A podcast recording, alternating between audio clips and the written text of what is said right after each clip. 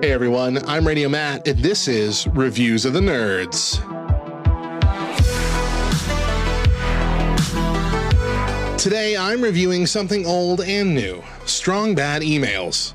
It was 2002. I was a young, immature junior in high school when my choir instructor introduced me to Strong Bad Emails, specifically the email entitled Techno. It was a strange online flash cartoon of a luchador wrestler checking his email and then replying to it in a humorous and PG esque, mildly offensive way. I was hooked. By this time, they were coming up on their 50th email cartoon. This series was one of many, and by far the most popular, ones on the website HomestarRunner.com. The main cast of characters in the Homestar Runner universe was small, and the whole series was born out of a college project when two students had to create a children's book. The site was run by the brothers Chaps, Mike and Matt Chapman, with the latter doing nearly all the voice work for the various cartoons as well. Originally starting with short and long form cartoons focused on the titular hero, Homestar, the standard villain of the piece, Strong Bad, quickly became a fan favorite. Strong Bad emails were delivered roughly every week or two from August 2001 up through November 2004. After that, it became an every few weeks to once a month schedule up through October of 2009, when the series came to a halt after email number 205. Episode 206 randomly appeared in April of 2015.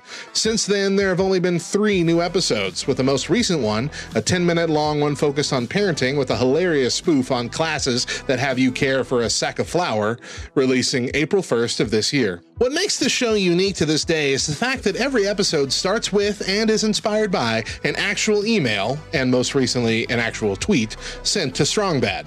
With the death of Flash a few years ago, the Brothers Chaps have made great strides to get all of their cartoons up on YouTube. The ones that haven't migrated over yet can still be viewed on HomestarRunner.com with the help of a Flash emulator built into the site itself, though it's not always perfect. Perhaps the most recognizable piece of pop culture to come from this cartoon is the fearsome dragon, Trogdor the Burninator, which has gone on to become a very popular tabletop game. LTN even got up close with the Chapman brothers at the most recent Gen Con event.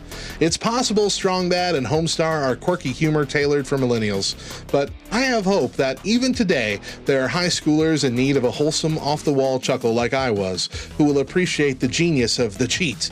Tape Leg, The Dumple, Senor Cardgage, Teen Girl Squad, Limozeen, and asking me for a challenge! That's the review. And remember, when life throws pies at you, make yourself a tall, cool glass of Piemonade.